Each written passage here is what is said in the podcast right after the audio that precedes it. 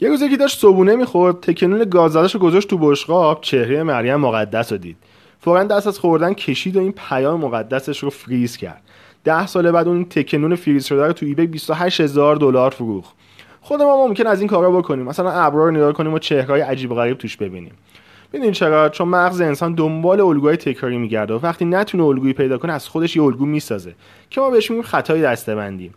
ایراد کار اونجاست که چیزای خیلی بی ربط رو بخوای به هم ربط بدی. مثلا به یه فور برسی که اگه تعداد عکس رنگی یه روزنامه رو تو قیمت جهانی قهوه ضرب کنی قیمت اون روز دلار به دست بیاد. ممکنه به صورت اتفاقی چند هفتم جواب بده. اما چون این فاکتورها ذاتا از هم مستقله سرانجام با دردسر بزرگی روبرو میشیم. ما این خطاها رو می‌کنیم. چون پدیدهای تصادفی باور نداریم.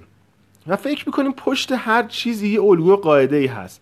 پس اگه فکر می‌کنی الگویی پیدا کردی اول فرض کن که کاملا اتفاقی بوده.